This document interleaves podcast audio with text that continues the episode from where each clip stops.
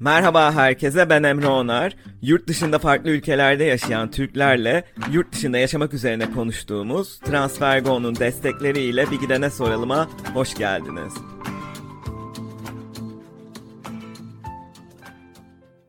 TransferGo uygun kur ve düşük gönderim ücretiyle çok hızlı hatta aynı gün içinde uluslararası para transferi yapabileceğiniz bir mobil uygulama.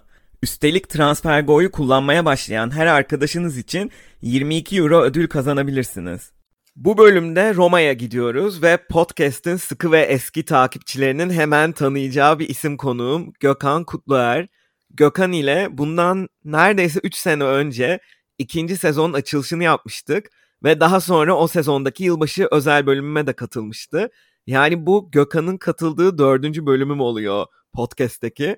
Gökhan, Türkiye'den Gitmek kitabının yazarı. 2016'da İstanbul'da yaşarken yurt dışına taşınmaya karar veriyor. Turist vizesiyle İtalya'ya gidip Kuzey İtalya'ya taşınıyor. Orada iş bulup yaşamaya başlıyor ve sonrasında 2020'de Berlin'e taşınarak yurt dışı serüvenine Almanya'da devam ediyor. Şimdilerde ise tekrardan en sevdiği ülke olan İtalya'ya geri döndü ve Roma'da yaşıyor. Ayrıca bu süre zarfında Türkiye'den Gitmek kitabını TransferGo desteğiyle tiyatro oyununa çevirip İstanbul'da geçtiğimiz sezon kapalı gişe oynadı ve bir yandan yeni çıkacak kitabının son hazırlık aşamalarında ayrıca bunlara ek olarak kurumsalda çalışırken bir yandan Roma'da event fotoğrafçılığı yapıyor. Aktüel Travel dergisinde yazmaya başlamış. Oradan da meslektaş olmuşuz Gökhan'la ve geri kalan hikayesini şimdi konuşacağız. Onunla hem yeni şehri Roma'yı İtalya'nın kuzeyine göre farklarını, Almanya'daki göçmenlik deneyimini ve geçtiğimiz 3 senede genel olarak göçmenlik deneyimindeki değişimlerini konuşmak istiyorum. Merhaba Gökhan, hoş geldin. Merhabalar, hoş bulduk. Valla son kaydı yaptığımızdan beri o zaman Berlin'e yeni taşınmıştın. Böyle 2-3 ay falan olmuştu. Hayatın nasıl değişti? Ondan bir bahsedebilir misin bize? Ha, Ekim 2020 falandı galiba hatırlıyorum ben. Ee, yaz yaz yeni bitmişti işte Aynen. pandemi dönemiydi vesaire hani ilk lockdownlar kalkmıştı bilmem ne. Berlin'de Berlin bana keyifli bir merhaba demişti o zaman. İki yıl kadar geçirdim Berlin'de ben ee, ve bu iki yılı esasında komple Berlin'de geçirmedim. Yani sık sık İtalya'ya seyahat etmeye devam ettim. Bazen İtalya'nın kuzeyine, bazen Sicilya'ya vesaire. O dönem yani yakında çıkacak olan kitabımın o zamanlar nasıl söyleyeyim hazırlıklarını yapıyordum bir nevi. E, bir şeyler oluşturmaya çalışıyordum. Bu yüzden sık sık seyahat ediyordum. Ve e, bu süre zarfında tabii ki Berlin'de hani oradaki işim de orada olduğu için Berlin'de hem iş hem arkadaşlık hem sosyal hayat hem oradaki şehir yaşamı pek çok konuya dair gözlem yapma şansım oldu. Ve bu e, bunların neticesinde böyle bir Berlin'den benim tekrar Roma'ya gelişim, benim Berlin'den ayrılışım aslında böyle yaka silkerek olmadı gerçekten İtalya'yı çok özlediğim için oldu. Ve bunun e, en önemli sebebi hani benim İtalyalı bir gönül bağım olması, İtalya'yı çok seviyor olmam. E, her ne kadar e, eleştirecek pek çok yanı olsa da hemen hemen her ülkenin zaten eleştirecek pek çok yanı var ama neyi, hayatta neyi tolere edip neyi edemediğinizle alakalı biraz.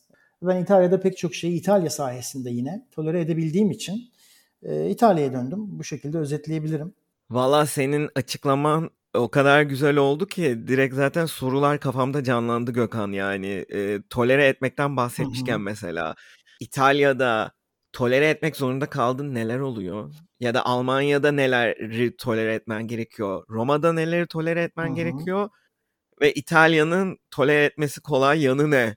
Yani sırayla olmadı Almanya'da zorlandığın noktalardan başlayalım yani. Sonra İtalya'ya geçeriz.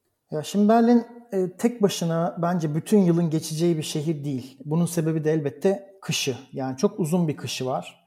Ve uzun kış hani sadece e, Berlin'de sosyal hayat olarak yani dışarı çıkamıyorsun.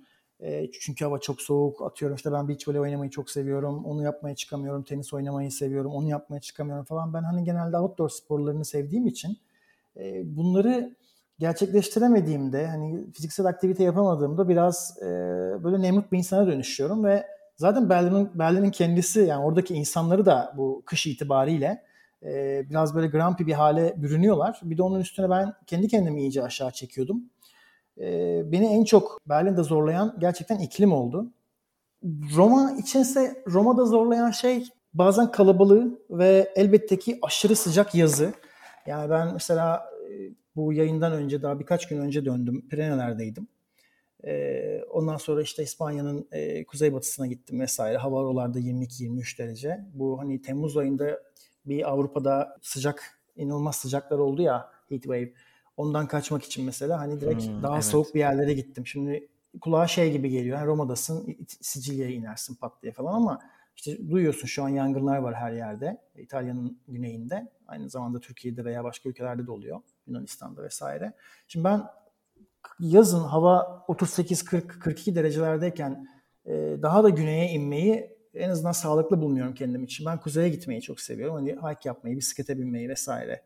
Dolayısıyla bunları yaptıktan sonra şehre döndüğümde şehir gözüme başka gözüküyor.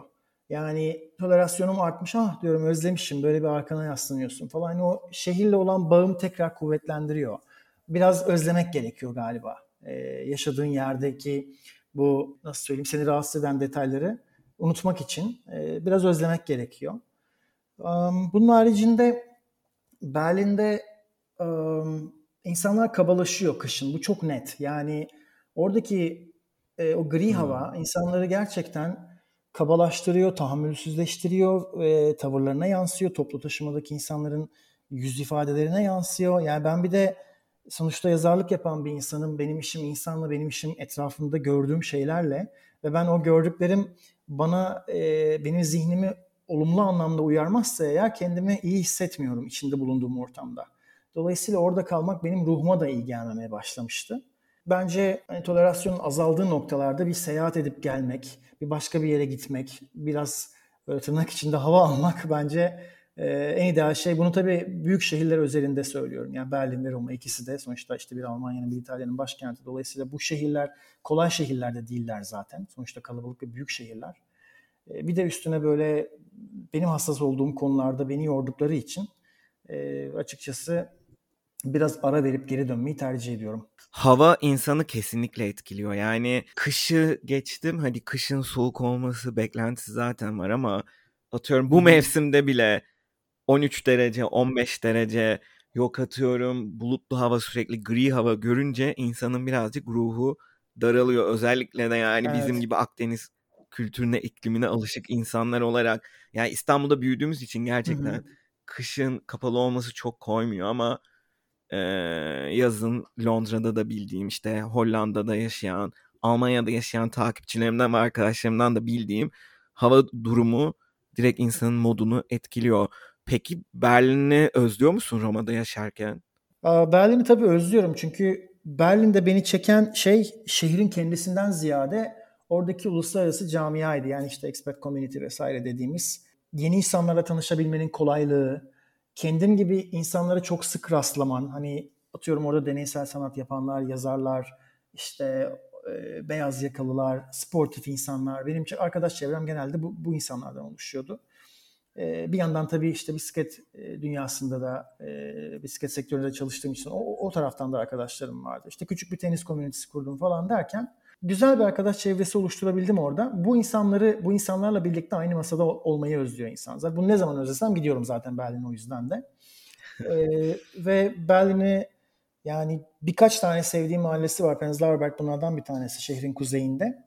Buradaki yaşam kalitesini deneyim etmek e, bence harikaydı. Yani her yere yürüyerek gidebiliyorum. Bir şey kullanmam gerekiyorsa tramvay, metro, tren genelde zamanında geliyor. Mesela şehrin böyle bir e, nasıl söyleyeyim Roma'ya kıyasla yaşam standartı yüksek. Roma'da otobüsler çalışmaz vesaire. Birazdan Roma özeline geçtiğimizde anlatırım onları. E, bir, bir de özlüyor musun sorusuna yanıt değil. Bu da e, bahsetmek istedim bundan özellikle. Berlin bana bir şey öğretti. O da güneşin varlığını umursamak. Yani onu bir anlamda böyle embrace etmek işte nasıl söyleyeyim kucaklamak, e, kutlamak e, benim gündemime girdi Berlin'de. Yani güneşin biz tabii güneyde yaşarken işte sonuçta sen de bu duyguyu biliyorsun diye tahmin ediyorum. Hani biz Türkiye'de, İtalya'da evet. vesaire ya tatile gittiğimiz ülkelerde. Güneş her zaman orada. O bizim için çok böyle granted bir şey ya. Hani o Berlin'de güneş çıktığında o anın kıymetini bilmeyi öğrendim. Pencereyi, balkonu açmayı, işte çıkıp böyle o güneşi bir anlamda yüzümü güneşe dönüp böyle işte çiçekler gibi böyle güneşe bakıp böyle derin bir nefes çekip ısınmayı beklemeyi hani gerçekten Berlin'de yavaşlamayı bu anlamda çok ironik gelse de Berlin gibi büyük bir şehir için Berlin'de yavaşlamayı biraz daha öğrendim bu sayede. Çünkü güneşin varlığı e, geçici olduğu için o geçicilik esnasında geri kalan her şeyi insan bırakıyor. Yani işinle, gücünle ya da başka bir şeyle ilgileniyorsan güneşin tadını çıkarmak istiyorsun. Belki çok abstrak geliyor bu anlattığım şey. Yani çok böyle soyut ve e, ne bileyim biraz, biraz bir romantik geliyor olabilir insanlara ama genel olarak ben yaşamımı zaten böyle sürdürdüğüm için benim için önemli bir detay Berlin'de bu. Ya tam tersine o kadar güzel anlattın ki bence ve sen konuşurken şeyi düşündüm. Gökhan'la konuşmayı bu yüzden özledim. Teşekkür ederim ya. Çünkü böyle çok tam nokta atışı cümleler kurduğun için e, eski bölümümüzü kaydettiğimiz ana bir yandan his ve ruh olarak geri ışınlandım. E, bunları konuşmamıştık ama anlatma üslubun olarak geri ışınlandım. Kesinlikle doğru bir nokta. Çünkü ya hatta direkt kendimden de bu örneği çıkarabilirim. Ben Nisan'da taşınmıştım buraya ve o yaz yani ve bahar aylarında Mayıs'ta falan güneş açtığında herkes sokağa koşturuyordu ve böyle şehirde bir festival havası oluyor güneş açtığında.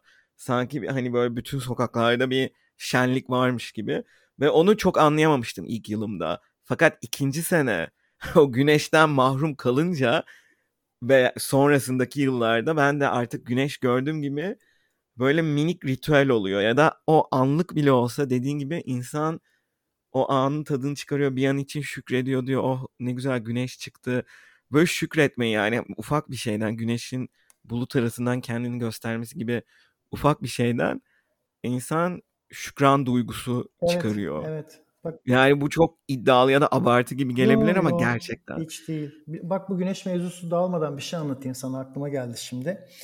Şimdi Roma'ya taşınma kararını nasıl verdin e, konusuna aslında biraz dokunuyor bu cevap. Ben bir Mayıs'tı galiba, Mayıs başıydı. Henüz Berlin'de yaşıyordum. Ee, çok uzun böyle iki hafta falan güneş açmamıştı. Sonra güneş açtı. Benim telefonum böyle çalmaya başladı. Ben de o dönem e, bayağı odaklanmıştım. Kitabımla ilgileniyordum. Çok güzel bir böyle bir akış yakalamıştım. E, hani böyle nasıl diyeyim yaratıcılığımın doruklarındaydım. Çok yani sürekli yazmak istiyordum. Sürekli yazmak istiyordum. Ama o dönemde güneş açtı, açtığında şimdi şöyle bir durum oluyor Berlin'de.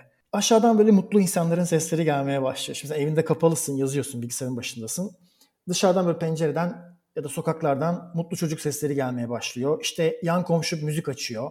Sonra senin telefonun çalmaya başlıyor. İnsanlar mesaj atıyor. Hadi akşam şuraya gidelim ya da işte bak güneş aç şuraya gidelim mi, buluşalım mı falan. Senin yani ben e, İstanbul'dan gidiş nedeni, nedenim, nedenlerinden bir tanesini hatırlıyorsun. Kendi zamanımı yönetemediğim bir yerde yaşamak istemiyorum demiştim. Şimdi Berlin'de de çok başka bir taraftan aynı şey olmaya başladı. Ya Berlin'in iklimi benim zamanımı yönetmeye başladı ve ben bundan müthiş rahatsız oldum.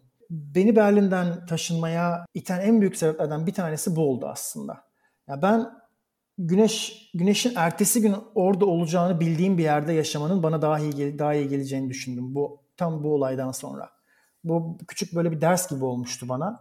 Aa dedim ben hani e, kaybediyorum odağımı. Yani ben yazmak istiyorum ama bir yandan da güneşin belki de bir daha ertesi gün orada olmayacağını biliyorum Berlin'de.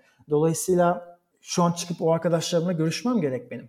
Ya da işte şu an çıkıp e, ne bileyim ben spor yapmam gerek. Çünkü güneş belki de bir daha olmayacak bir süre. Hani çok böyle e, dramayı da dökmek istemiyorum işe ama Berlin'de yaşayanlar bilir bazen gerçekten çok zorlayıcı oluyor. Yani güneş çıkmıyor derken ya hani hadi canım hiç mi çıkmıyor diye düşünüyor olabilirler şu an dinleyenler. Gerçekten bazen güneşin hiç asla çıkmadığı oluyor. Yani bütün gün gri.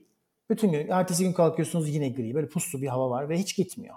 Şimdi bu herkes için değil, herkese uygun bir hava değil yani. Ve ben şimdi 9-5 çalışan bir insan olsam işte evden ofis ofisten eve e, yaşıyor olsam belki beni daha az zorlardı. Ama ben zaten hani e, freelance çalışmayı seçtiğim için e, ve zamanım bana da kalsın istediğim için o kalan zamanda da hava gri olduğu için e, çok böyle verimli kullanamadığımda o zamanı işte o zaman e, nasıl söyleyeyim benim fabrika ayarlarım epey kaymıştı Berlin'de.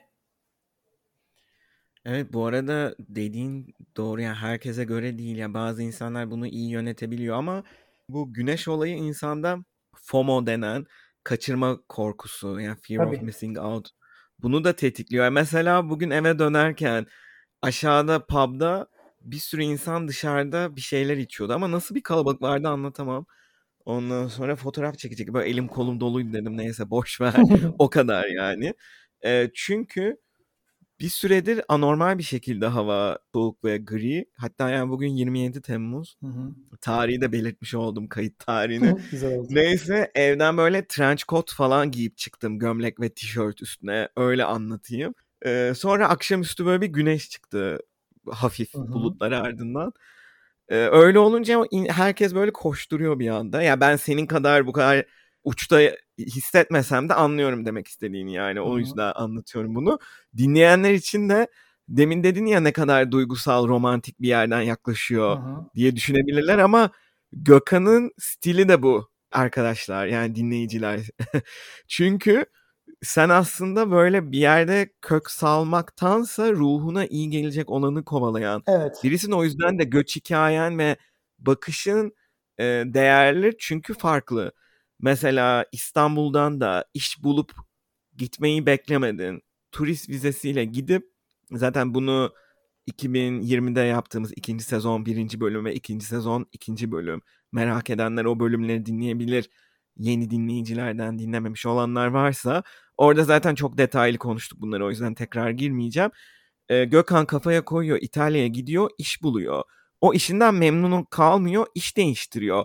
Sonra hatta yeniden Sonra Almanya'da bir fırsat çıkıyor. Oraya gidiyor. Sonra Almanya'nın başka bir yerinden Berlin'e geçiyor falan derken e, başka biri olsa mesela belki o İtalya'da ilk bulduğu işte aman bir şirket beni burada kabul etti aman kalayım deyip mutsuz da olsa devam ederdi. Gökhan o riski alıp hayatında kendi ruhunun isteklerine göre bu değişiklikleri yapan biri. Bence bu büyük cesaret istiyor. Zaten o yüzden farklı bir göç hikayesi dediğim gibi. Bu da beraberinde farklı bir perspektif getiriyor. Hı hı. O yüzden bu bakış açısıyla da dinlemek lazım. Sende var bu romantik bakış açısı ve bence değerli bir şey bu da. Teşekkür ederim. Ee, o yüzden şeyi de merak ediyorum Gökhan. Yani seninle konuştuğumuz zaman yaklaşık 4 yıldır yurt dışında yaşıyordun. Evet. Aslında bir süredir hani bir göçmenlik deneyimin olmuştu. Evet. Ama şimdi iyice oturdu. Yani göçmenlik sürecinde olgunluk dönemine girmiş durumdasın. 7 yıl oldu şaka maka. Tabii. Ee, ve seninle en son geçti konuştuğumuzdan beri aradan geçen sürede senin yurt dışında yaşamaya dair fikirlerin nasıl değişti? Um, en net değişen fikrim e, gözlemlerimin de bunda etkisi oldu. Yani başka insanlarda da bu hatayı yani bence hatayı e, gözlemlediğim için ben buna göçmenlik 2.0 diyorum. Şimdi eskiler hep böyle bir onlar gibi olma, onlar gibi olmaya dair bir söylemler var. Onlardan bahsettiğim işte gittiğin yerin insanı. Yani illa gittiğin yerin insanına bağlı kalmak zorunda mısın mesela arkadaş çevresi oluştururken veya birileri gibi olmak zorunda mısın? Bence artık hayır. Çünkü işte bu nomad vizeleri, e, ne bileyim gelişen teknolojinin sağladığı olanaklar, insanların artık hemen her yerden çalışabilmesi, şirketlerin biraz daha e, deyim yerindeyse işte insanları azıcık rahat bırakmaları falan derken herkes her yerde artık. Dolayısıyla kendi kafa yapına uygun insanları bulmak bence eskiye oranla bundan kısa bir süre öncesine oranla yani 3 sene, 5 sene, 10 sene öncesine oranla bile çok daha kolay artık. Dolayısıyla ben işte Bergamo'ya giden Gökhan, gerçi Bergamo tabii küçük bir şehirdi ama farz edelim Floransa'ya ya da işte Roma'ya ya da işte Milano'ya taşınmış olsaydım. Ben yine elbette ki e, İtalyanlar arkadaş olmaya çalışacaktım. Çünkü bildiğim hani nedense kendimi şartladığım durum oydu. Ancak şu anki Gökhan şey yapar. Ya şu anda da onu yapıyorum zaten ve bu, bunu ben Berlin'de öğrendim. Kendi kafa yapımda olan insanlarla, hayata benim gibi bakan insanlarla bir araya gelmeyi önemsiyorum artık. Yani X bir şehre taşındım. O şehrin insanlarıyla hani işte locallarıyla takılayım falan filan diye böyle bir gereksiz çaba içine girmeye bence gerek yok. Buna gereksiz dememin sebebi de şu. Bazen yıpratıcı olabiliyor. Çünkü siz genel kültür seviyesine bakmadan, eğitim seviyesine bakmadan, dünya görüşüne bakmadan sadece bir insanla oralı olduğu ve oranın dilini konuştuğu için arkadaş olmaya çalışıyorsunuz. Ve sizin istemediğiniz şekilde davrandığında bunu ister istemez ha, onun da kültürü böyle herhalde deyip sineye çekebiliyorsunuz. Bazen bu hataları yapıyoruz yani hepimiz yaptık daha önce.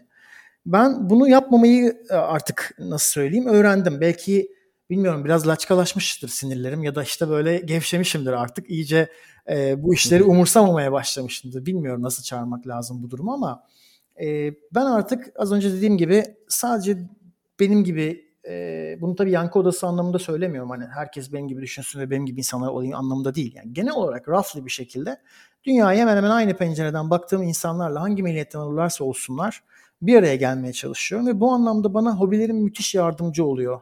Yani yaptığım sporlar ya da işte hatta ilgilendiğim şeyler yaparken keyif aldığım şeylerle ilgilenirken o insanlarla tanışınca o insanlar nereli olursa olsun sonuçta Roma'da benim şu anda mesela İtalyan arkadaşlarım da var çok kaliteli. E, kendini dünya vatandaşı gibi hissettiği sürece bu insanlarla arkadaş olmamda hiçbir sorun yok. Ama memleketim de memleketim diye böyle e, sana kendi memleketini anlatıp duran insanlarla ben e, gerçekten inanılmaz geriliyorum. Yani bir de kendi geldiği, yaşadığı işte hani kendi ülkesini eleştiremeyen ya da eleştiri kaldıramayan insanlarla da mes- benim mesela aram iyi değildir. Yani mesela hayatımdaki tanıdığım en iyi İtalyanları Berlin'de tanıdım ben. Çok net yani. Tanıdığım hmm. en iyi hmm. İtalyanlar Berlin'deydi. Çünkü buna işte o dönemki kız arkadaşım da dahil. E, hepimiz İtalya'da neyin iyi neyin kötü olduğunu bir masanın etrafına oturup çat çat çat konuşabilecek durumdaydık ve kimse kimseye de gönül koymuyordu. Yani kimse kimseye bir çıkışta da bulunmuyordu. Aa evet haklısın ben de işte böyle düşünüyorum. Ben de o yüzden şuradan ayrıldım falan.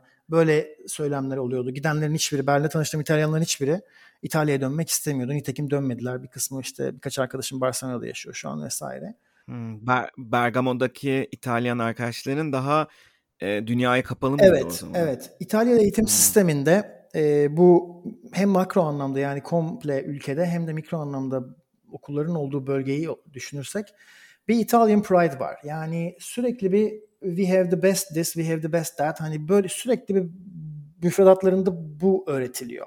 Şimdi dolayısıyla eğer zaten nasıl söyleyeyim ekonomik olarak da ailen bunu destekleyemeyecekse veya sen genel olarak meraksız bir insansan hayata kendini İtalya'nın dünyanın en iyi ülkesi olduğuna inandırarak büyüyorsun.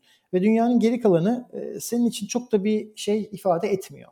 Yaşama anlamında ya da keşfetme anlamında. Seyahatlerini yapıp gidiyorlar ama o seyahatlerden kendilerine çok bir şey eklemiyorlar İtalyanlar ne yazık ki. Ben burada tabii müthiş bir genelleme yapıyorum. Yani sonuçta dediğim gibi çok düzgün kaliteli İtalyan arkadaşlarım da var. Ee, bunu bunun biraz önüne geçmek için esasında filtrelemeye başladım arkadaş çevremi. Yani hmm. Aslında bu Türklerde de tabii, tabii. var yani baktığında bizde de e, yurt dışına seyahat etse de yine de o belki fazla Türk milliyetçiliği mi desem Hı-hı. onu aşamayan ve Türkiye'ye objektif bakamayan kişiler de var. Çok sofistike ve Türkiye'ye daha objektif açıdan bakıp Hı-hı. hani değerlendirebilen aslında yine de belki milliyetçi olsa da sadece Türkiye'nin eksisini ve artısını çok rahat bir şekilde dile getirebilen kişiler de var. Evet. Onun gibi aslında ayrışıyoruz. Son bölümde e, Mehmet'le de Yunanistan'da Hı-hı. yaşam. Onunla da benzer bir şey konuştuk. Mesela çok sivri Yunanlar da var. Daha Hı-hı. şey Yunanlar da bilmiyorum Akdeniz kültürüyle mi alakalı? Bütün bu Olabilir. ülkelerin bu kadar bir yandan milliyetçi damarı olması enteresan. Ya burada şey de çok önemli bence. Şimdi vatanseverlik ve milliyetçilik bunları ikisini birbirinden ayırmak gerekiyor. Mesela ben ben vatansever bir insanım. Yani ben Türkiye ile ilgili bir şey duyduğumda, yanlış bir şey duyduğumda düzeltme ihtiyacı duyarım. Her zaman da düzeltirim.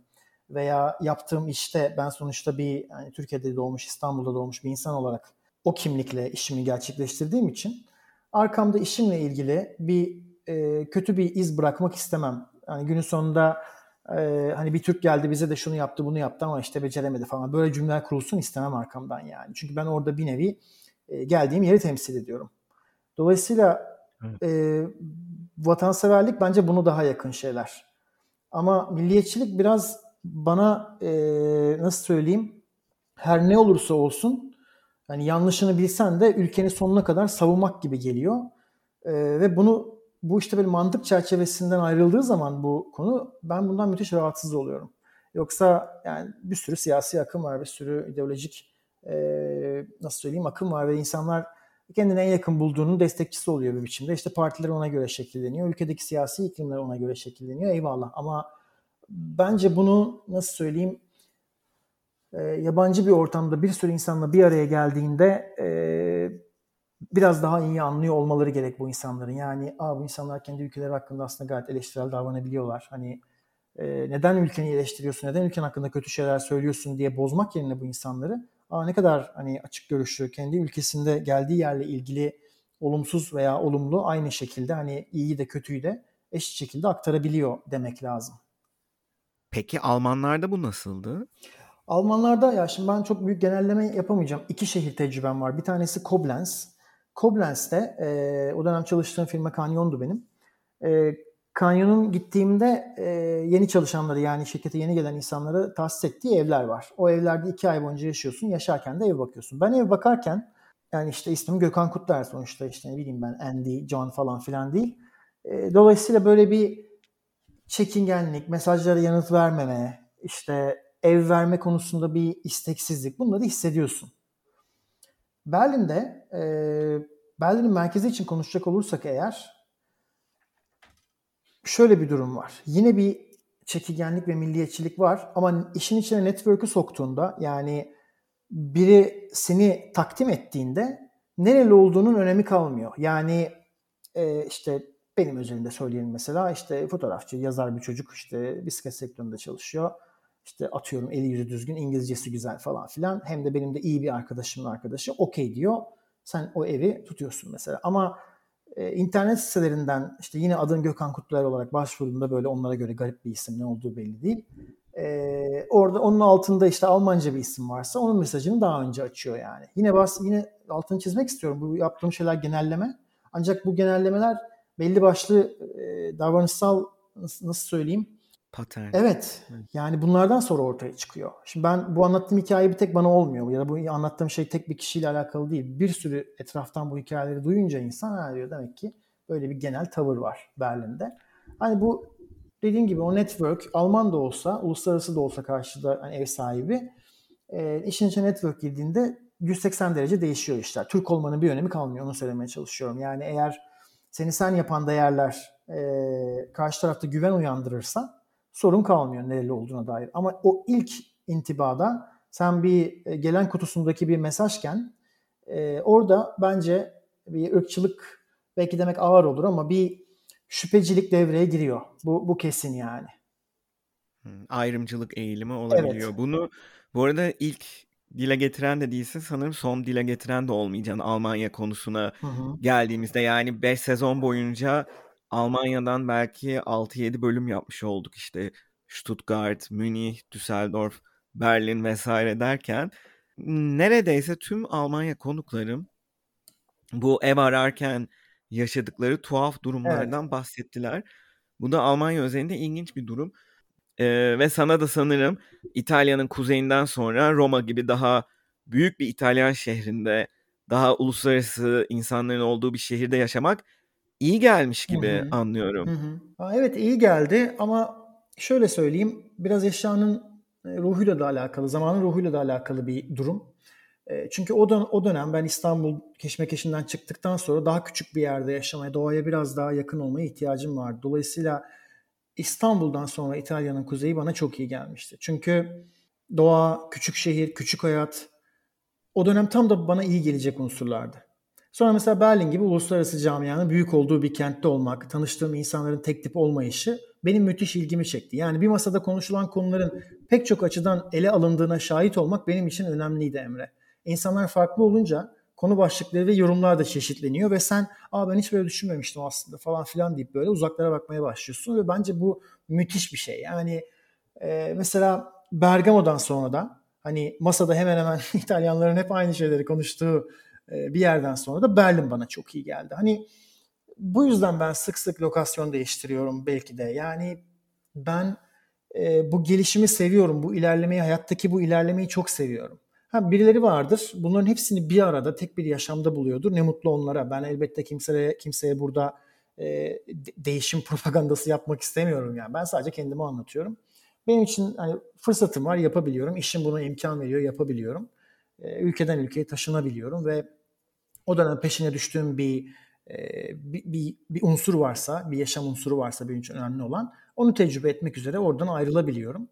E, Roma olarak Roma'da benim ruhuma gelen tabii iyi gelen çok fazla şey var. Nereden başlasam şimdi e, bilmiyorum. Buradaki e, yaşantımı anlatayım sana özetlemek isterim. Ha burada evet. döneceğim ona şimdi fotoğrafçılık aklıma geldi. E, Roma ile Berlin arasında kıyaslarken e, bahsedecektim unuttum. Şimdi ben biliyorsun Instagram'da sokak fotoğrafçılığı yapıyorum. Ee, seviyorum hani hayatı böyle. Benim Instagram biyomda da Documenting Life with Photography yazıyor. Şimdi fotoğrafçılığın aşağı yukarı bütün ülkeler, ülkelerde kuralları aynı. Yani birinin yüzü açık ve net bir şekilde görülüyorsa e, izin istemen gerekiyor ya da onu bir yerde paylaşamazsın vesaire. Bunlar hemen hemen evrensel kurallar. E, ancak tabii uygulanışlarında, pratikte e, ülkelerin farklı, daha doğrusu toplumların farklı bir refleksi var. E, İtalya'da mesela çok nasıl söyleyeyim tolere edilen bir durum bu. Çünkü İtalya zaten herkesin e, elinde telefonla fotoğraf makinesiyle dolaştığı bir yer. Yani dünyanın en çok turist çeken ülkesi. Toplumu da dolayısıyla e, fotoğraflarının çekilmesine, fotoğrafa alışık bir toplum. Bir de bunun yanında tabii Rönesans'ın, sanatın beşiği olmasının da etkisi var. Hani İtalya'da fotoğraf biraz daha işin sanat kısmında görülebiliyor. Ben bunu seviyorum.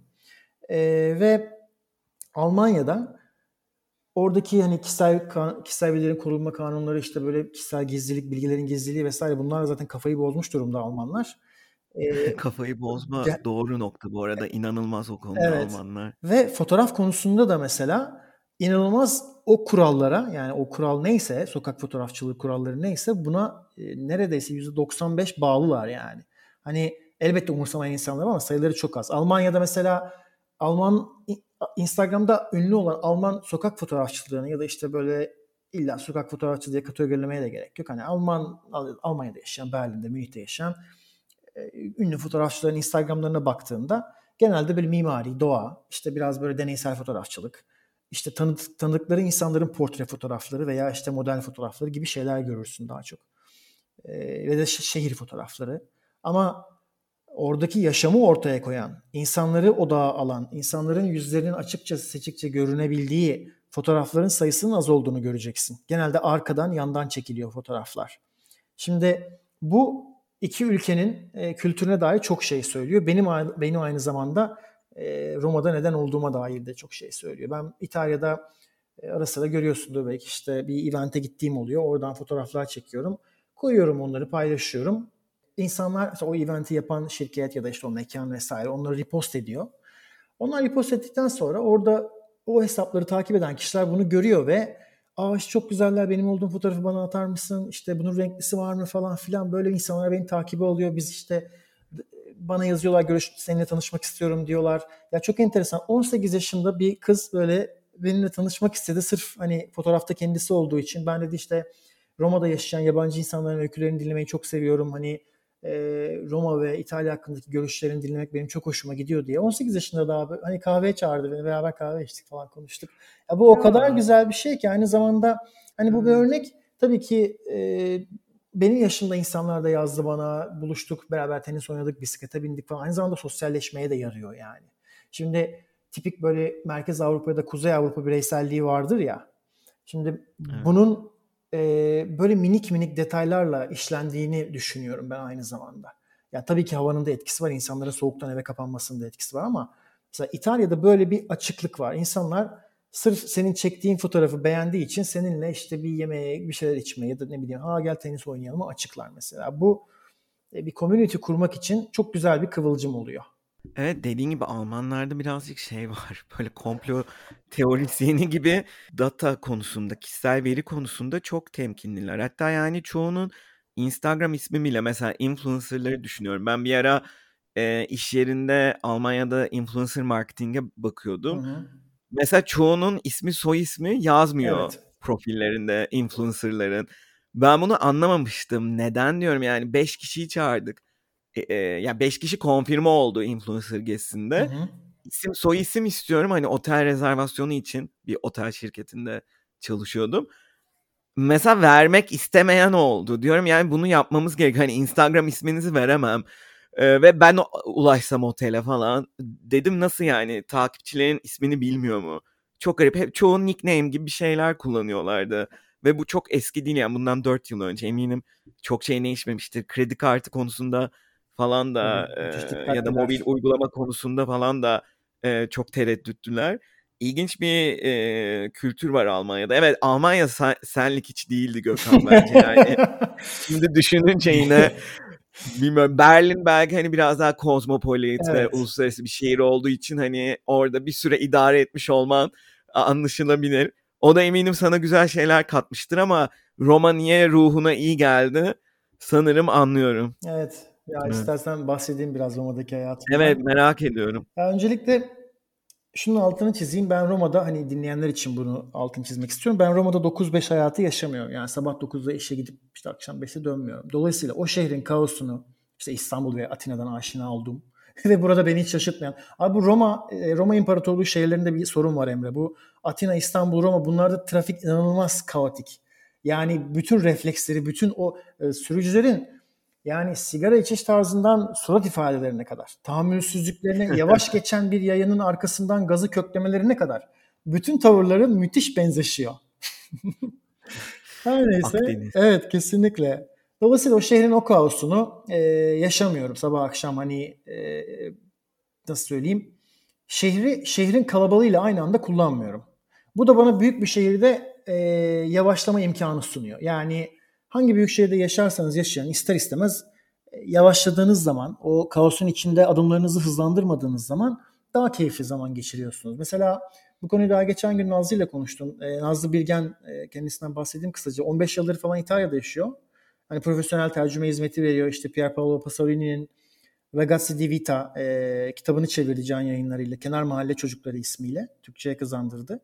E, aynı zamanda buraya gelen işte iş adamları olur, e, politikacılar olur vesaire onlara da önemli toplantılarda çevirmenlik yapıyor falan. Yani mesleğini böyle çok iyi bir şekilde yapan bir insan kendisi. E, bunu söylememin sebebi de hem İtalyanca hem Türkçe müthiş hakim. Dediğim gibi 15 yıldır burada yaşıyor. Ve ben onunla işte ben daha bir yıldır Roma'dayım. Tabii ki eski bir İtalya geçmişim var ama ben bir yıllık Roma gözlemlerimi onunla paylaştığımda mesela hepsinin altına imzasını atıyor. Ve e, bu son söylediğim e, şehrin kalabalığıyla şehri aynı anda kullanmama meselesi onun da tecrübe ettiği bir şey. O da freelance olduğu için benim gibi işte 9-5'te gidip gelmiyor. Dolayısıyla o kaotikten çok fazla etkilenmiyor. Şimdi Roma'da toplu taşıma istikrarlı değil. Yani e, otobüs atıyorum saatte 3 tane gelecekse bir tane geliyor falan. İşte bisiklet yolları yok denecek kadar az. Trafik kaotik. Hani ben ilk birkaç ay her yere e, yürüyerek gittim ki e, yürümeyi seviyorum aslında. Mesela ünlü bir naturalist var. E, David Henry David Henry Thoreau. E, naturalist ne demek? İşte fels naturalizm, felsefe, sanat ve edebiyatta e, dünyayı doğal dünyayı temel alan e, çeşitli akımlara verilen ortak bir e, isim. Doğalcılık Türkçesi işte naturalizm diye geçiyor. Hı hı. E, Tero şey diyor, e, yürümek kendini bulmak değil, kendine yeniden şekil vermek için imkan yaratmaktır. Yani yürürken e, ister istemez zihnin hareketleniyor zaten. Ve işte gözlerin fıldır fıl olunuyor bir şeyler düşünüyorsun, etrafına bakıyorsun. E, bakmayı değil, görmeyi öğreniyorsun eğer gerçekten ilgiliysen bunlarla. Ve e, bu yürüme halini ben zaten seviyorum hali hazırda. Ama işte yürüyerek, bisiklet sürerek idare etmeye çalıştım. Ama bazen insanın acelesi oluyor. İşte ne bileyim ya da hava kötü oluyor ya da biraz daha az zahmetle bir yere ulaşmak istiyorsun. İşte o zaman Roma'da neden bunca insanın scooter kullandığını, işte gidip Vespa aldığını anladım abi. Ve direkt ben de bir tane aldım. 4-5 ay geçirmiştim ben şey Roma'da. Ve gidip bir tane işte kırmızı ikinci bir tane Vespa aldım ve şehirdeki deneyimim tamamen değişti. Yani randevularıma, işte spor yapmaya, ne bileyim bir konsere ıvır zıvır, ıvır zıvıra Öyle hop motoru atlayıp 15-20 dakikada ulaşabiliyorum artık. Yani şehri tecrübe edişim o kadar değişti ki ve romantik bir tarafı da var. Mesela işte sen de bu kaydı yapıyoruz şu an akşam saatlerinde. Ben e, işim bitti. Arkadaşımla tenis oynadım. Tenisten dönerken işte ikimiz de böyle onda da Vespa var. Böyle o e, İtalya'daki nasıl söyleyeyim İtalya'nın bir charmı var ya böyle o güzel binaların arasından evet. giderken hani artık böyle TikTok'ta Reels'ta falan sıkça karşımıza çıkıyor ama Şimdi ben o Reels'ların içinde yaşayan adamım abi. Ve bunu yaşıyor olmak gerçekten çok güzel. Yani um, bunu nasıl anlatacağım kelimelere dökeceğim bir çok zorlanıyorum şu an. O kadar akşam böyle ee, hava 30 derecenin altına iniyor. Zaten motordasın biraz rüzgar vuruyor. İşte sırtında tenis raketin yanından böyle şık şık insanlar geçiyor. Arabalardan böyle güzel müzikler geliyor. İşte e, kaldırım şey Arnavut kaldırımı sokaklara girip çıkıyorsun vesaire dar, dar sokaklar böyle müthiş bir e, nasıl söyleyeyim şiirsel bir mekanın içinde yolculuk ediyorsun. Bunun haricinde Roma, Napoli, Sorrento gibi yerlere işte Gran Sasso'ya e, ya da kuzeyde Toskana'ya falan çok yakın. Hızlı trenle böyle 1-2 saatte, 3 saatte maksimum gidebiliyorsanız, gidebiliyorsunuz. Şimdi bu bana ben benim gibi seyahat etmeyi seven bir insana e, tabii ki alternatif sunuyor. E, bunun haricinde romanın kendi plajları da var bu arada. Hani mesela şehre yarım saat, bir saat, bir buçuk saat maksimum e, plajlar var. Tabii ki bir Roma, bir Barcelona ya da bir San Sebastian gibi bir sahil kenti değil. E, ama bu buralara toplu taşımaya, trenle ya da işte araba kiralayıp pat şehirden gidebiliyorsun. Ve bu plajlarda Roma'daki yaşam deneyimine dahil olan şeyler. Yani Cuma akşamı, Perşembe akşamı insanlar e, hangi bir içe gidiyoruz diye konuşmaya başlar Roma'da. Cumartesi akşamı ya da pazar akşamı yemekte görürsün bu insanları. Hepsi böyle birkaç ton koyulaşmış. Yani bu Roma'da şeydir, e, bir kültürün bir parçası. E, bir de az önce biraz değindim. Şehrin kendisi bildiğin açık hava müzesi olduğu için şöyle ellerin cebinde işte boynunda fotoğraf makinenle falan yürüyüşe çıktığında ha diyorsun iyi ki burada yaşıyorum. İşte burnuna bir rahiya geliyor. Onu takip ediyorsun güzel bir bar ya da kafe keşfediyorsun. People watching için biraz oraya oturmak istiyorsun. Roma bunlar için çok ideal. Hani böyle dediğim gibi yavaş yavaş yürümek, bir flanör gibi şehri böyle e, flanör ya da flanöz gibi şehri deneyimlemek için biçilmiş kaftan. Ne bileyim bir şarap barı keşfediyorsun. İşte sana bir şarap veriyorlar. İşte manalı karşılaşmalar yaşıyorsun. Yani konuşuyorsun o insanla. Sana bir şaraptan bahsediyor ne bileyim yeni bir şeyler öğrenmen, yeni insanlarla tanışman çok kolay ve bu tanışıklıkların az önce bahsettiğim fotoğraf e, fotoğrafları beğenen insanlar örneğinde olduğu gibi seni yeni komünitelere sokması çok kolay Roma'da. Ben en çok ilk aklıma gelenler bunlar yani. Biraz uzattım ama hani bahsettiğim şehir de Roma olduğu için e, çok da kısa kesmek istemedim. Yok kısa kesmemen iyi oldu zaten. O kadar güzel bir tablo çizdin ki ben arada dinlerken iç çektim.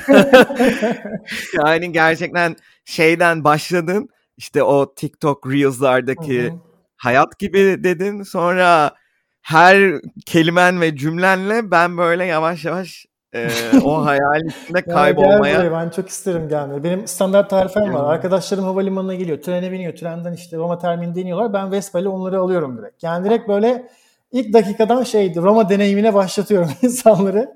Çok keyif alırım yani. Gelirsen seni de misafir etmek isterim. Ya e, valla Roma'yı çok beğenmiştim. Yıllar önce ziyaret ettiğimde yani Hı-hı. daha o zaman Instagram bile yoktu. Eminim şimdi o daha estetik algısıyla falan bambaşka bir deneyim olacaktır. Zaten İtalya'ya bayılıyorum. Evet yani Instagram hesabına baktığında da senin gerçi seyahatlerinden de fotoğraflar koyuyorsun Hı-hı. ama o kadar güzel yansıtıyorsun ki zaten fotoğraf altlarında yazdığın metinler de o senin bakış açını, dünyaya bakışını, e, şehre bakışını yansıtıyor. Zaten o da bütün bu anlattığını e, ne denir? Destekler nitelikte bir. Evet destekleyen evet. nitelikte, tamamlayan nitelikte. Valla Roma'yı o kadar güzel anlattın ki hiç böyle başka bir yanını sormasam mı diye düşünüyorum. Acaba şeyi de sorsam mı yine de? Kuzey İtalya'ya kıyaslayınca mesela başkentte yaşamanın ne gibi farkları var? Yani İtalya deneyimini nasıl değiştirdi başkentte yaşamak? İtalya'ya bakış açın olumlu ya da olumsuz da olabilir. Nasıl değişti? Ya başkent ile hmm, şöyle söyleyeyim. Ya Romalıların bir şakası var mesela. Milano'daki en meşhur yemek nedir? Sushi ha ha falan diye böyle. Romalılar Milano'ların işte mutfağıyla falan dalga geçerler. Onları ukala bulurlar. Onların sözde internasyonellikleriyle falan alay ederler. Ama mesela İtalya'nın geri kalanında Romalılar hiç arkadaş canlısı bulmaz. İşte Romalılarla Roma hakkında bir tartışmaya girerseniz ve kaçacak yerleri kalmazsa o tartışmada e ama burası da Roma yani falan diye böyle işin içinden çıkmaya çalışıyorlar. E, haksız da değiller aslında. Hani Roma burası Roma mı demekti tabii sonuçta e, çok eski bir şehir, çok eski bir kültür. E, yani Roma sadece bir şehir değil daha doğrusu. Ancak tabii ki günümüzde yani Roma'da yaşayan insanların bu insanlarla alakası yok. Övünmelerini anlıyorum ama hani şu an bu günümüzün bahanesine, günümüzün günümüz için bahane etmemeliler bunu. Kuzeyde İtalyanların kendini ülkenin geri kalanından ayırma gibi bir takıntısı var. Haksız da değiller ama ben böyle çok da abartılmaması gerektiğini düşünüyorum. Örneğin Kuzeyde insanlar çok çalışkan olduğunu savunur. Ama bana sorarsan bir outsider olarak kendilerini İsviçre, Almanya gibi ülkelerle bir görmelerine ben sadece gülüyorum. Çünkü çalışmak ayrı ve verimlilik ayrı şeyler. Yani İtalyanlar bence Kuzey İtalya'da bunları karıştırıyorlar. Ben verimli olduklarını düşünmüyorum. Roma'da genel olarak bir salmışlık var. Yani e, nasıl söylesem işten sonra iş konuşmak kuzeydeki kadar yaygın değil burada. Aşırı hırslı ve çalışkan insanlara karşı biraz şüpheciler. Şöyle bir şey anlatayım sana. Benim e, bir arkadaşımın abisi Milano'daki otelde e, müdür. Roma'daki aynı otel zincirinin Roma'daki e, şubesinde bir e, acil ihtiyaç oluyor. Birkaç haftalığına Milano'daki otelin müdürü kendisi de e, şeyli Milanolu. Roma'ya gidiyor. Roma'daki otelin müdürü olmaya gidiyor. Geçici bir süreliğine. Birkaç gün sonra çocuğun arabasını çizmişler ve üstüne demişler ki işte Siamo, Siamo Roma biz şey, şey şu an Roma'dayız hani biz, burası Roma minvalinde bir şey yazmışlar. Ve e, şey güvenlik kamerasından falan göre çalışanlardan birinin yaptığını da. Şimdi push edilmek istemiyorlar abi Roma'da. Ya bu böyle bir çalışma kültürü var. Bu tabii Milano'daki e, çalışma kültürünü Roma'ya taşımaya kalkınca muhtemelen bana bir ders vermek istemişler. E, başka aklıma gelen İtalya'da işte zaman, genel olarak zaman yönetimi konusunda zaten iyi bir e, ülke değil bence. İş hayat dengeleri de hani o kadar iyi değil. Kuzeyde maaşlar bir tık daha iyi ama yine de genel çerçevede İtalya bence burada maaş alıp yaşadığınızda sizi epey zorlar. İşte Mehmet Yunanistan bölümünde söylemişti buna benzer bir şey. Ee, eve kira vermiyorsanız ya da partnerinizle birlikte yaşıyorsanız falan sorun değil. Ama eğer tek başınıza çalışıyor, işte bir beyaz yakalısınız, tek başınıza işte işe girdiniz, kira ödüyorsunuz. Bir de bunun üstüne kaliteli bir sosyal yaşam sürdürmek istiyorsanız e, bu zorlar. Çünkü maaşlar o kadar da yüksek değil. Birikim yapmanız falan zaten çok zor. Yani benim mesela kendimden bahsetsem gelirim sadece İtalya'dan olsa hani freelance olarak Berlin'deki şirkete ve çalıştığım belli başlı başka ülkelerdeki şirketlere e, firmalara fatura kesiyor olmasam Roma'daki yaşamın kalitesi epey düşerdi. O net yani. Bu, bu, bu bence önemli bir şey. Şimdi birazdan benim aklımda şey de var. Birkaç tavsiye de sıralamak istiyorum Roma'da Roma'ya taşınmak isteyenler olursa diye. Hani birazdan geçeriz onu ama e, sadece iş odaklı konuştum. Hani kıyaslamamı istediğim başka bir konu başlığı varsa biraz daha açabilirim istersen. Peki Roma'da yaşamak isteyen birine ne gibi tavsiyeler verirdin? Yani Roma'ya taşımadan önce şunları bilseydim, işte İtalya deneyimine göre şu açılardan farklı dediğin bir şeyler var mı? Roma'ya tek başınıza geliyorsanız paylaşımlı ev tutarak işe başlayın derim ben. Hem biraz sosyal çevre açısından faydalı olur hem işte kira, fatura, fatura vesaire masraflarınız daha az olacağı için o parayla İtalya içinde seyahat eder. İşte şehirde kültür sanat etkinliklerine daha sık gidersiniz. Sonuçta dediğim gibi geldiğiniz ülke İtalya dünyanın en çok turist çeken ülkesi. Siz de o ülkede gezmelisiniz bence. Ehliyetiniz varsa direkt ikinci el bir motor alın derim Roma üzerinde. Gerçi burada motor kiralama uygulamaları var da e, belki biraz onlarla hani pratik yapıp şehrin akışına hakim olmak daha iyi fikir olur. Satın alma işine sonra geçersiniz ama genel olarak güvenli. Yani arabalar bisikletlere ve yayalara gösterdiğinden çok daha fazla dikkati motorlara gösteriyorlar. Hani birbirleriyle harmoni içerisinde trafikte ilerliyorlar motosikletler ve arabalar. Bu yüzden böyle küçük bir 50 cc motor alabilirsiniz. Ee, kesinlikle tavsiye ediyorum. Çünkü dediğim gibi şehirdeki deneyimi bambaşka bir hale getiriyor. Uzakları yakın ediyor direkt yani. E, illa İtalyanlarla takılmamaları takılmaları gerektiğini düşünmesinler. Hani illa İtalyan arkadaşlarım olsun. Böyle İtalyancayı pratik edeyim falan filan. Hani dil öğrensin elbette o ayrı bir konu ama sosyal çevre için bence esas önemli olan dediğim gibi daha önce de konuştuğumuz gibi hani kendi kafa yapısında, kendi kafanın uyuştuğu insanlarla olmak.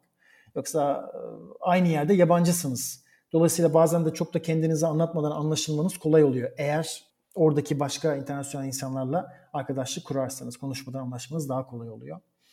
İtalyanlar aslında kendi aralarında bile farklı bölgelerden olanları kendi inner circle'larına çok dahil etmekte çekingen davranırlar. Yani burada Romalı olmayan İtalyan arkadaşlarım var. Kimisi 10 yılın aşkın süredir burada ancak onlar da Romalıların çevrelerine tam olarak %100 dahil olmamışlar mesela. Dahil olamamışlar ya da. Yani Romalılar bunları aralarına böyle %100 almamış.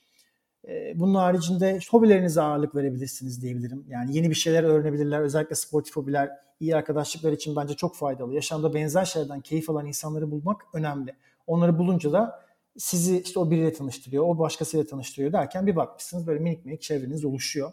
Ya benim buradaki tenis hocam mesela, buradaki neredeyse bütün tenis arkadaşlarımla buradaki tenis hocam sayesinde tanıştım. Hani birkaç aydan sonra beni takdim etti çevresine. Ve son olarak kültürü tanımaya ve anlamaya dair bir şey paylaşmak istiyorum Emre. Roma veya başka bir kent hani fark etmez bir süre sonra şehirden çıkıp bence kırsala gitmek gerekiyor. Mesela Jean-Jacques Rousseau'nun e, benim çalışma odam kırlardır diye bir cümlesi vardır. Ben çok severim. E, çünkü bitki örtüsü, coğrafya, mutfak, iklim bunların hepsi birbirleriyle bağlantılı şeyler. Bir yerin kültürünü sadece şehirlerinde vakit geçirerek anlamak imkansız. Yani çeşitlilik, doğallık, kültürel normlar hepsini kırsalda küçük yerleşim yerlerindeki sohbetlerde bence biraz daha böyle süzmek mümkün. Şehir hayatı yaşama stresli bir filtre ekliyor gibi geliyor bana. Yani yapaylaştırıyor biraz da. Kültür e, kültür pür bir kültür olmuyor. Biraz başkalaşıyor. Buna dikkat etmek gerekiyor bence. Hayatı sadece böyle iç mekanlar arası yaşamak, ev, iş, spor salonu, kafe, restoran, ev dönüşte yani. O sarmala kendini hapsettiğinde bir zaman sonra kendini tekrar eden deneyimlere sahip oluyorsun. Kendini de, tekrar eden deneyimlere sebep oluyor tüm bu iç mekanlar arası yaşam. Yine dediğim gibi az önce yavanlaştırıyor. Mesela Cemal Süreyya'nın Uçurumda Açan e, isimli bir şiiri var. E, o şiirde şöyle bir bölüm var ben çok severim. E, Selam size büyük durumlar, doruk anlar.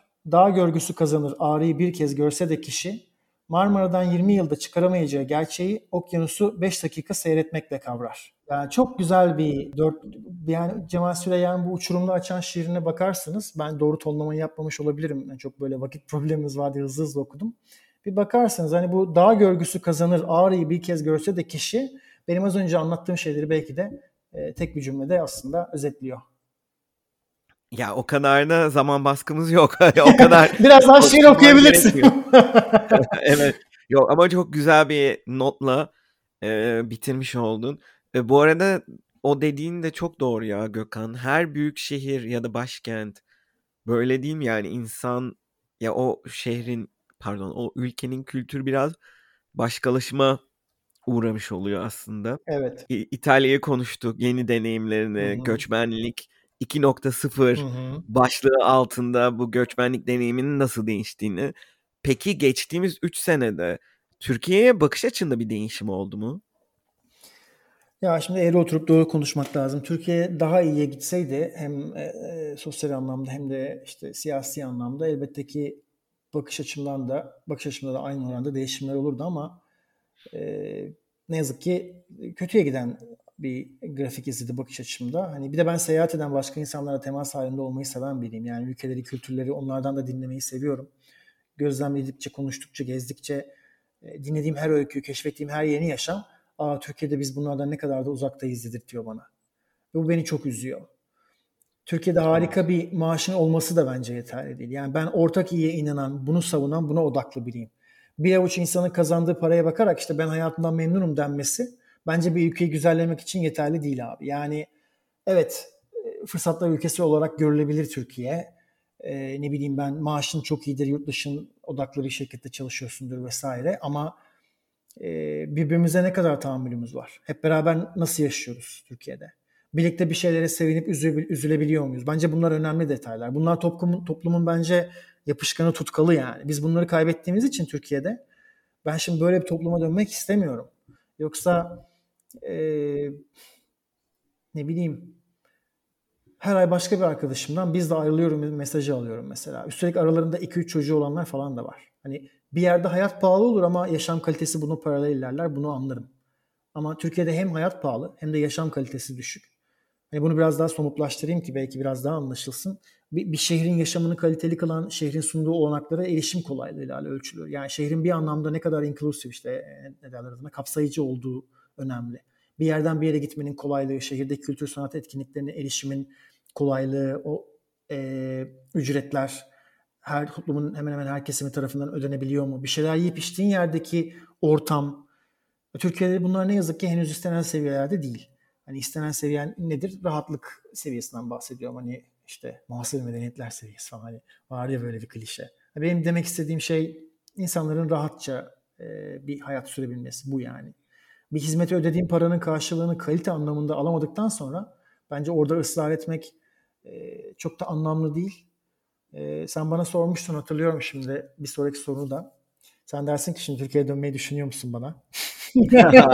evet, sorum tabii ki. Diğer programda da sormuştun çünkü diğer bölümde de.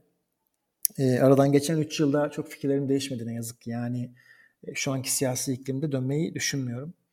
E, kendimi güvende, huzurlu hissetmem gerekiyor. E, outdoor yaşam sürdürmeyi seviyorum. İşte hani çantamı alıp e, geçen hafta Pireneler'deydim. Böyle 2000 rakımda sırt çantamla yürüyen bir insanım. Mesela buna erişimim kolay çünkü bunu yapabilmem çok kolay. Ya da bisikletimi atlayıp gidebiliyorum. Mesela ne yazık ki geç, yine geçen hafta İstanbul'da İstanbul'da çok böyle popüler bir rota vardır. Bostancı'dan çıkarsın Pendik'e gidersin ya da Tuzla falan Tuzlu, e, Tuzla'ya. O, o rotada o yolda e, trafik terörüne kurban gitti bir bisikletçi. Şimdi ben or- orada ben olabilirdim. Orada benim bir arkadaşım oydu. Bunun önemi yok. Bisikletçisin sonuçta.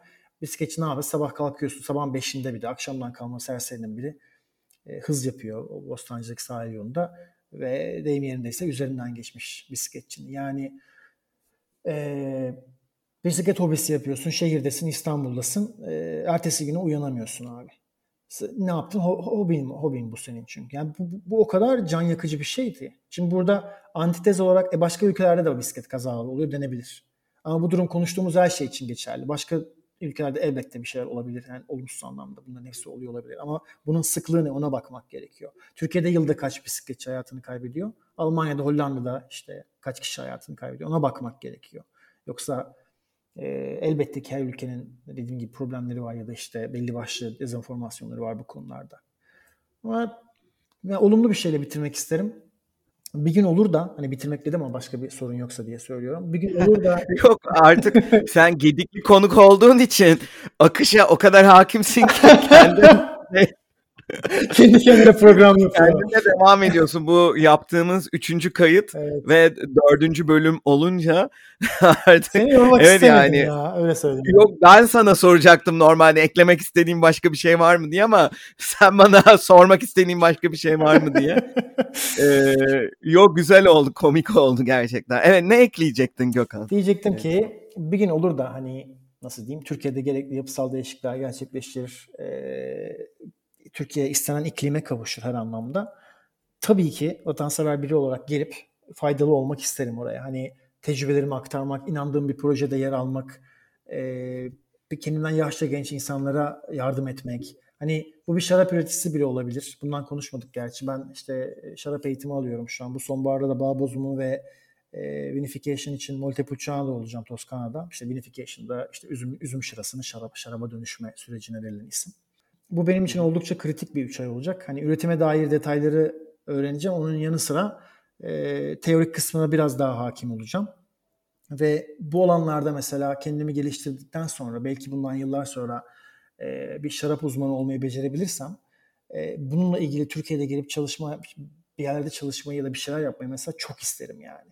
Bu gerçekten bunu Türkiye üzerinde çok isterim dememin üstüne basmamın sebebi de bizim bir şarap geçmişte şarap ülkesi aslında olmamız. Daha doğrusu şarap üretilen topraklarda bir ülkeye sahip olmamız. E, Levon Bağış şey der. Ağrı Dağı'na bir pergel koyun. Etrafında işte geniş, geniş bir daire çizin. İşte Türkiye'nin doğusu e, ve Gürcistan. Hani şarabın ana vatanı bu buralar.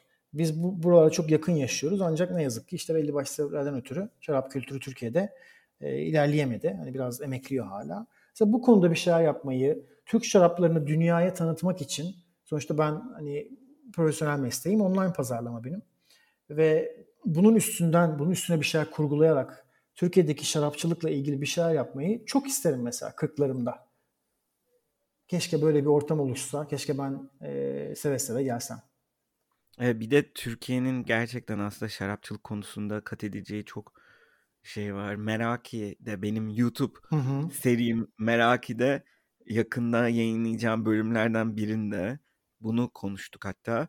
Türkiye'de o kadar çok potansiyel var ki ama göremiyoruz. Yani mesela Gürcistan şarabı, Bulgaristan şarabı, Yunanistan şarapları menülerde var Londra'da. Türk şarapları yok. Bu çok üzücü.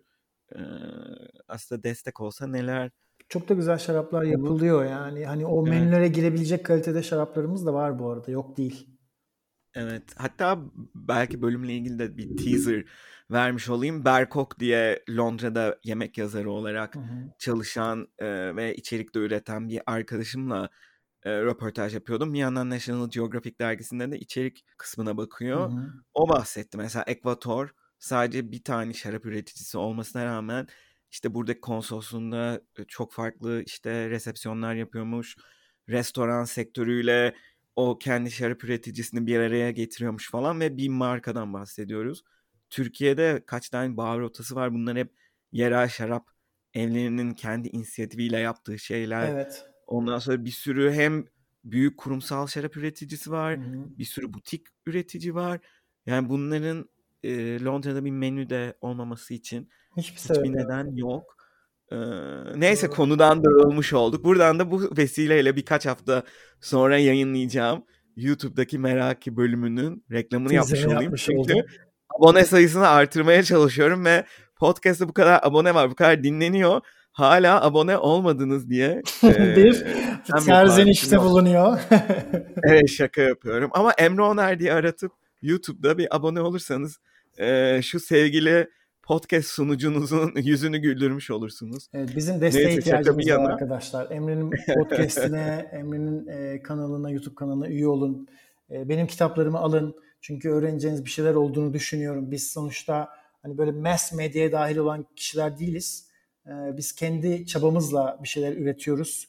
E, kendi entelektüel yolculuğumuzu sizinle paylaşıyoruz. Bu anlamda desteğinizi almak hakikaten e, sizin hani sizin belki de çok az vaktinizi alan bir şey bizim için esasında önemli olabiliyor. Ee, ben aslında biraz da heyecanlıyım bu üçüncü kitabım için. Ee, bunu sonra seninle bilahare konuşuruz. Ee, bu şarap konusunu konuşunca şimdi aklıma geldi. Orada ben e, Toskana'da Bologna'dan Floransa'ya yürümüştüm.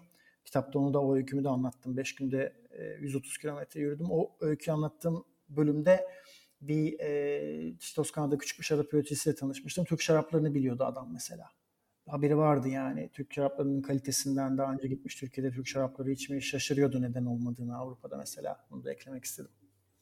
Aslında bunu eklemişken şeyi de sorayım. Ee, yeni kitabının hazırlık aşamasında olduğundan bahsettik. Ne zaman çıkacak? Ee, bu yılın sonlarına doğru çıkacak. İsmi e, Yavaş Seyahat, Aheste Bir Ruhun Gözlemleri olacak.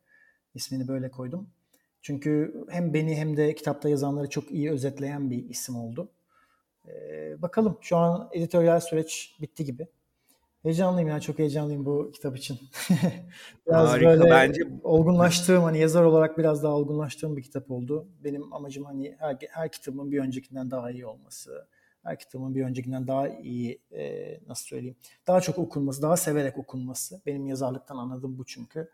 E, umarım e, daha insanların keyifle okuyabileceği bir kitap oluşturmuşumdur. Valla kendini ifade ediş biçiminden bile yani podcast üzerinden kıyasladığımda 3 yılda ne kadar değişim olduğunu hissedebiliyorum aslında Gökhan. Zaten hani bu podcast'ten bağımsız Instagram'daki ya da Twitter'daki paylaşımlarından da ben daha çok Instagram'dan takipteyim seni. Hı hı. Ki biliyorum Twitter'da büyük bir kitlen var. Instagram'da da mesela fotoğraf altına yazdığın yazılar çok güzel. Yani bence dinleyenler zaman ayırıp onu okusun ayrıca. Gökhan Kutluer zaten Gökhan'ın direkt Instagram hesabı. Ee, ve bence onlardan da çok rahatlıkla bir İngilizce kitap çıkarabilirsin ki bunu bahsetmedim ama Gökhan'ın Türkiye'den gitmek kitabı İngilizceye de çevrildi arkadaşlar. Yani hem tiyatro oyunu oldu hem İngilizceye çevrildi. Ee, ilginç kapılar açtı aslında sana göçmenlik. Daha doğrusu kendin yarattın tabii ki bu kapıları. Tabii, tabii. Ee, o açıdan da hani hem bir yandan yaşamını idame ettirmek için sonuçta pazarlama alanında çalışmaya devam edip artık freelance olsan da bir yandan da bu yapmayı sevdiğin içerik üreticiliğe fotoğraf olsun, yazarlık olsun, sosyal medya paylaşımları olsun, dergi yazısı olsun bunları da farklı farklı kanallardan de- devam etmen hani ben de benzer bir süreçte olduğum için bana ilham veriyor diyorum. Okey tek ben böyle değilim. Aynı anda 5 tane alana sapmış olan. O yüzden de ilham verici birisin kesinlikle. Çok teşekkür ederim. Bunu duymak çok güzel. Hem de hani senin gibi insandan duymak çok güzel. Ya ben teşekkür ederim Gökhan. Valla e, güzel oldu. Bence biz böyle devam edeceğiz birkaç sezon sonra. Kim bilir. Gökhan evlendi çocuk yaptı. Göçmen babalı olmak nasıl falan. Valla o da olabilir ama ben böyle başka bir yere taşınma bekliyorum. Ya ufak bir İtalyan köyü olabilir. Hani evlenip çoluk çocuğa karışıp Sicilya'ya gitmek falan olabilir. Puglia falan öyle bir şey bekliyorum ben senden. Roma son noktan olmayacak bence. Evet ben de öyle düşünüyorum. Roma'nın son durağım olmayacağını düşünüyorum ben de. Evet bakalım o zaman bir sonraki bölüme kadar kendine iyi bak zaten sosyal medyada takipteyiz. Hı hı. Görüşmek üzere çok teşekkür ederim katıldığın için. Ben teşekkür ederim vakit ayırdığın için. Dinleyenlere de buraya kadar dinlediği için çok teşekkür ederim. Hepinize sevgiler, saygılar. Dinlediğiniz için teşekkürler. Uygun kur ve düşük gönderim ücretiyle yurt dışı para transferlerinizi kolayca yapabileceğiniz TransferGo sundu. Instagram ve Twitter'da Bir Gidene Soralım'ı takip edebilirsiniz. Bir sonraki bölümde görüşmek üzere.